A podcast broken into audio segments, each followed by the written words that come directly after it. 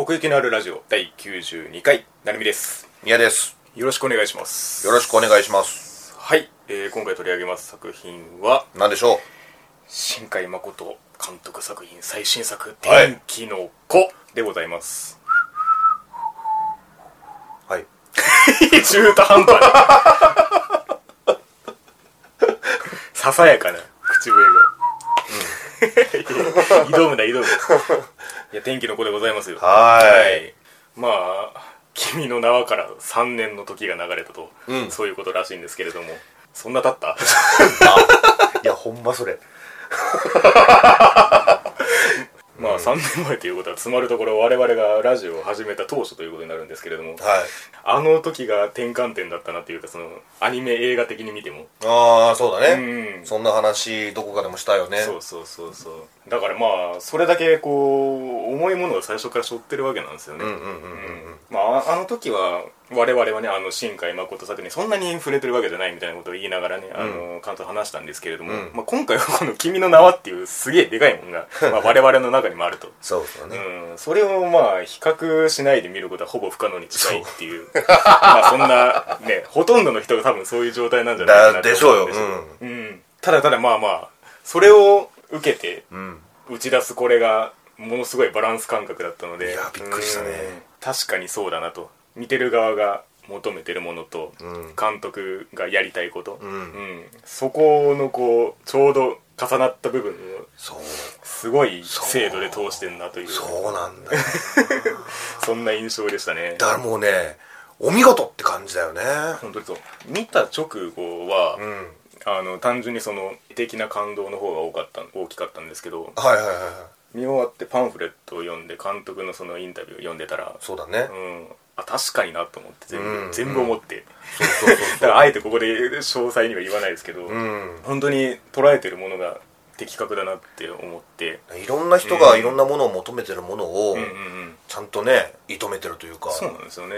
振り返ってみるとこう一個一個丁寧に反発を黙らせにいく話というか。はあはあはあはあ だ結果として全部リアルなんですよね。うんうんうんうん。地に足をつけたまんまこの色彩の描く必要がある場所に行こうとしてるっていう。ああひなは置いてたけどね。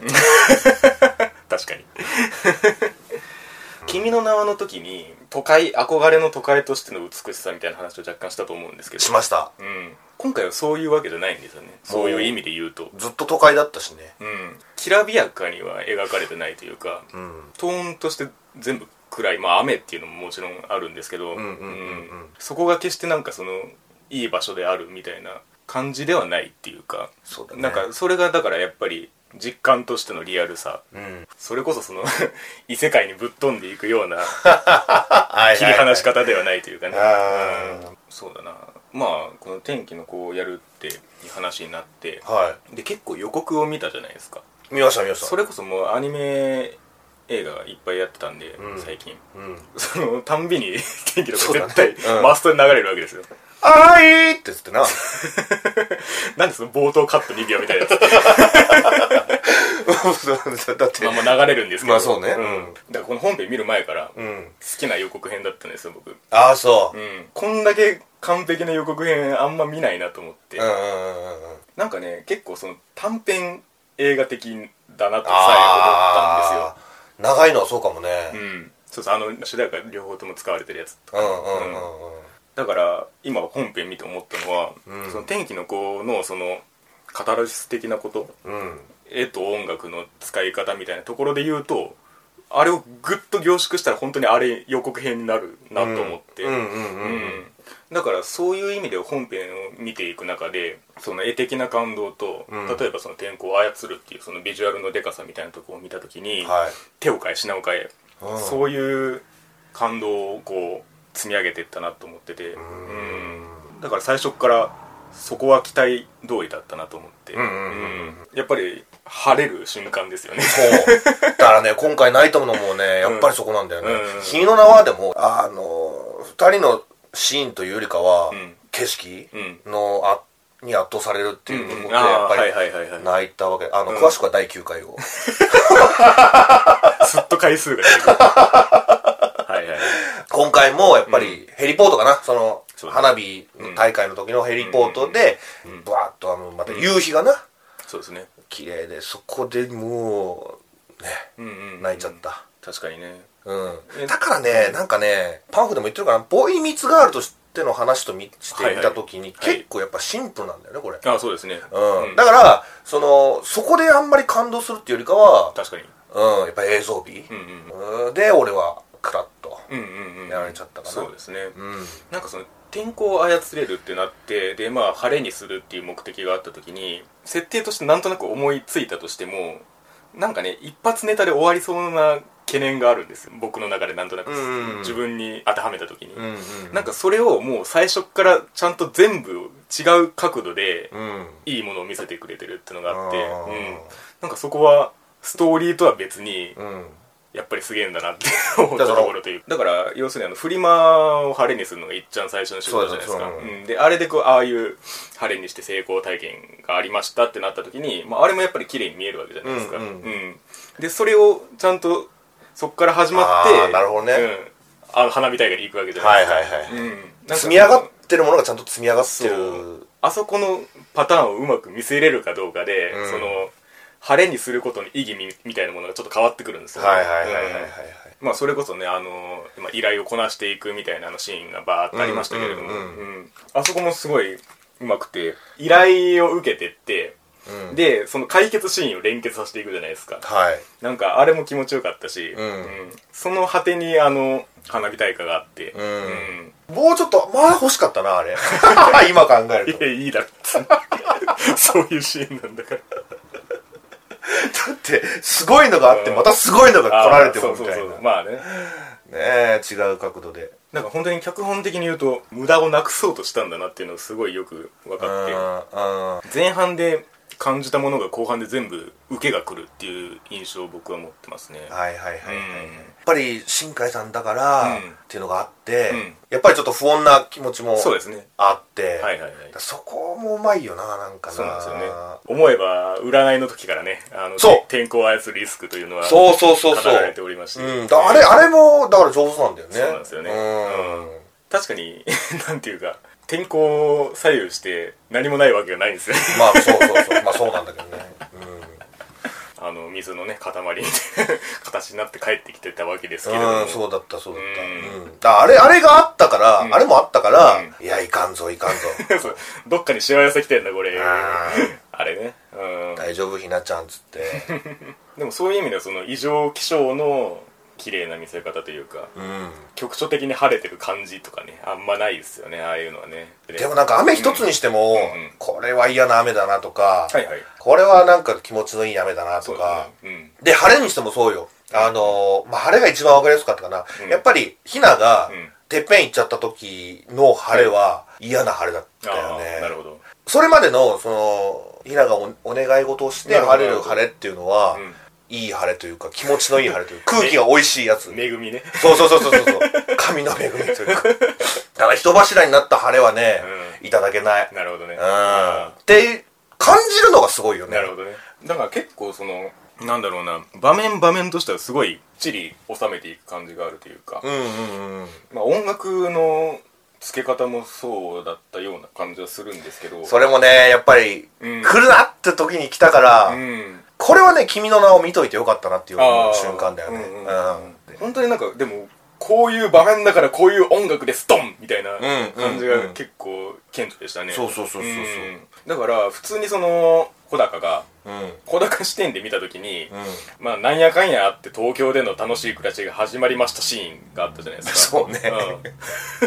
あそこでこうハッピーな音楽が鳴る感じというか、うんうんうん。あ普通にこのちょっと憧れる展開が普通にあるんだっていう感じ、それこそなんかあるんだろうなって思いながらも、ああそうか今これ楽しんでいいんだみたいな音楽が鳴るという。そうそうそうそうそう。そういう言ってしまえば一歩間違った時にご都合主義になるうん展開うんをそうだろうなと思わせるギリギリの説得力で運んでるんですよね。はいはいはいはい。なるほどね。うん。まあでも確かにそう思う。うん。うんうんだからその究極どうでもいいことってあるじゃないですか。まあインタビューでも言ってましたけどそれこそ穂高がなんで家出してきたのかみたいなこととああはいはいはいはい。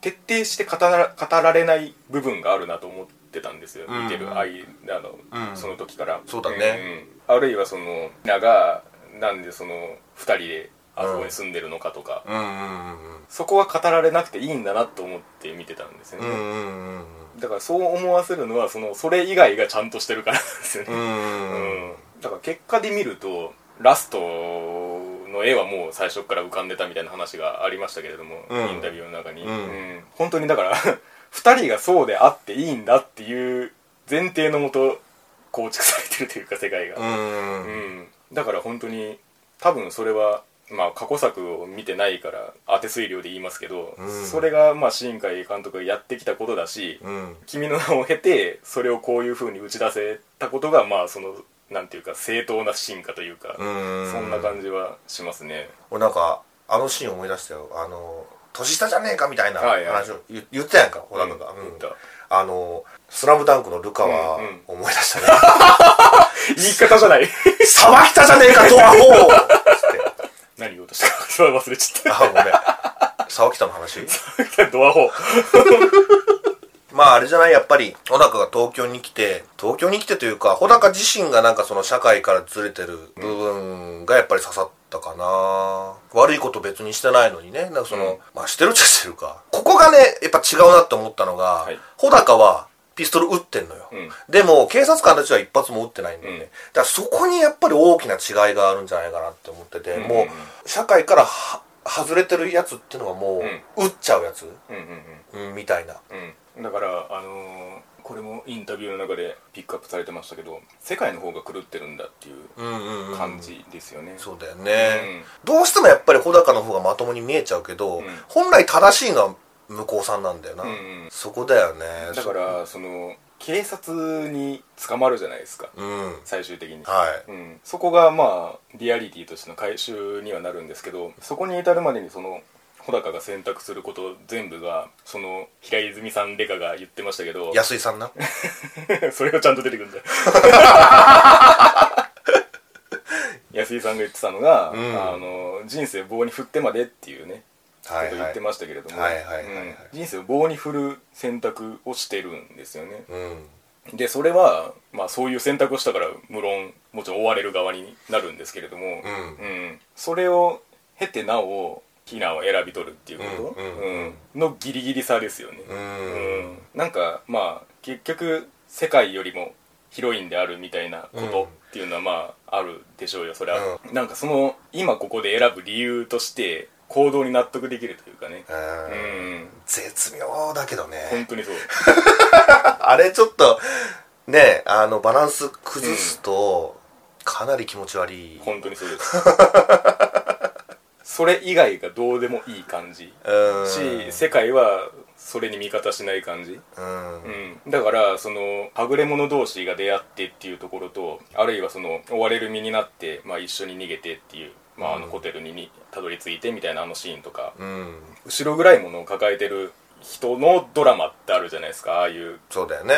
一瞬の安らげみたいなこと。なんかこの幸せが永遠であればいいのにっていう感じ、なんていうか主人公ですけど、うん。別にリアルで言ったら別に世界の中心は君らじゃないわけじゃないですか。そうだね。そう、うん。そういうだから一歩引いた目で見たら本当になんていうかそういう状況に陥ってるのは彼らに原因があるわけですよ、うん。でともすれば警察側に僕らの感情が行くわけですね、うんうん止める側の人間であるっていう。そうだね。うん。うん。そういうところの自分の中の警察的な部分うん。を納得させた上で穂高を応援できるんですよね、うん。そこのラインですよね。多分、うん。運びとしては、はいはいはい。はいうん。監督がそのインタビューで貧しさを据えたっていうことの話をしてましたけれども、うんうん。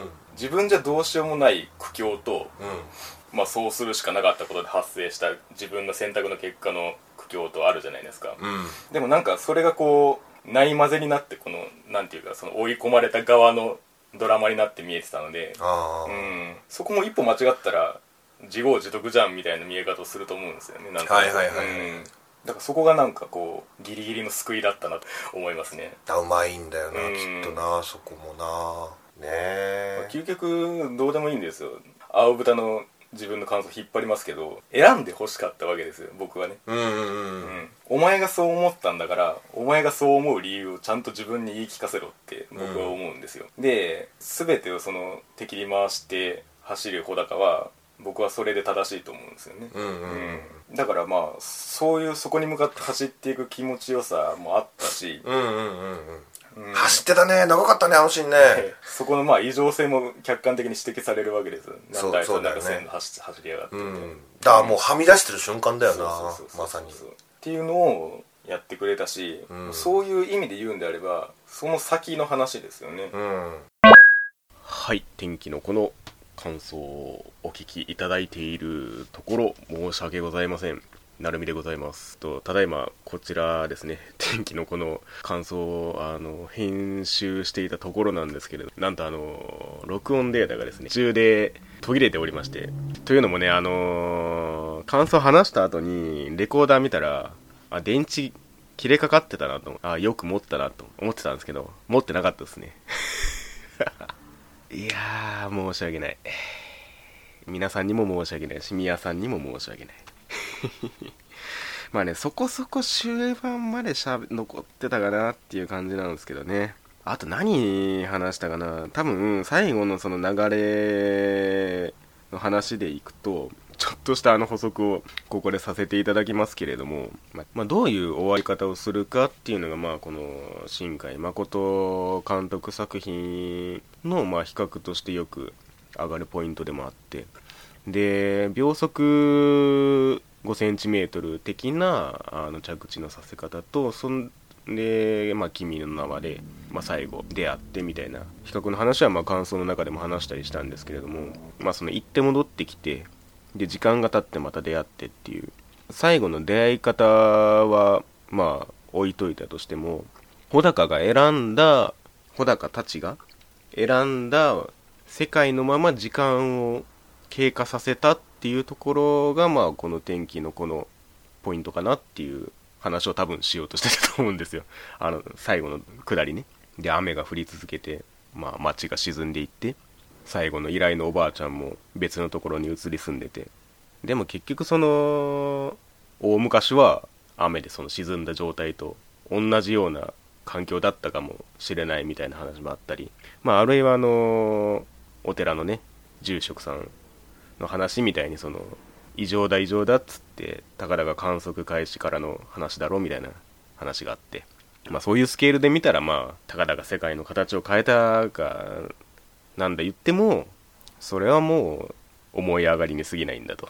まあ菅さんもね最後そんなこと言ってましたけれども。まあだからその穂高のその肯定の仕方として世界はもともとそのなんていう関係ないんだよっていうか世界の方が狂ってるみたいなくだりも最後の方引っ張りましたけれども最初っから穂高はそういう選択をすべきで皿三昧じゃないけど繋がろうとしたらまあそうなるんだからそれによるリスクの話は今してねえんだよっていう そういう話でね。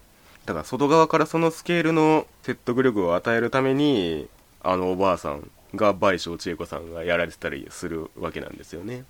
そこら辺のちょっとしたそのくさびの強さみたいなところがまああのなんだろうある種ディストピア的なというか若干滅び寄りの世界灰色の街みたいなところでも、まあ、それでも続いていく世界を描くことで穂高を肯定して見せたなみたいなことがあったので単純にそのボーイミーツガールと再会としての着地としてもその先を描いて終わらせるっていうのは新海さんのまあ責任感じゃないけどそこを曖昧にせずに引き受けて終わったっていう意味では「君の名は」よりも私は好きかもしれないですね。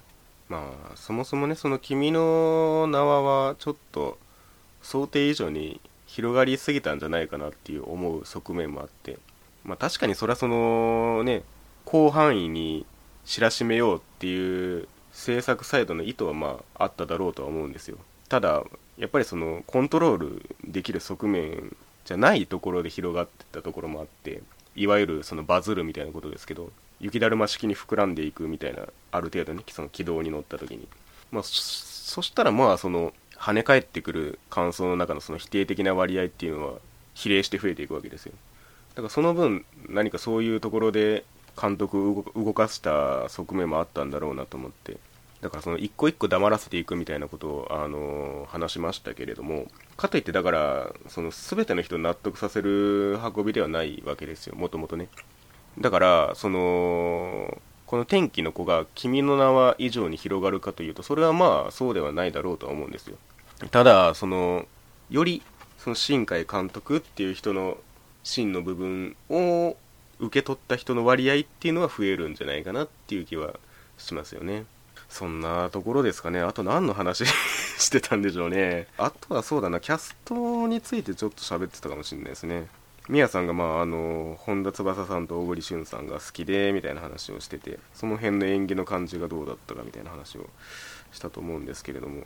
なんか世間的に言うとその本田翼さんの演技がわりかしマイナスとして捉えられてるようで。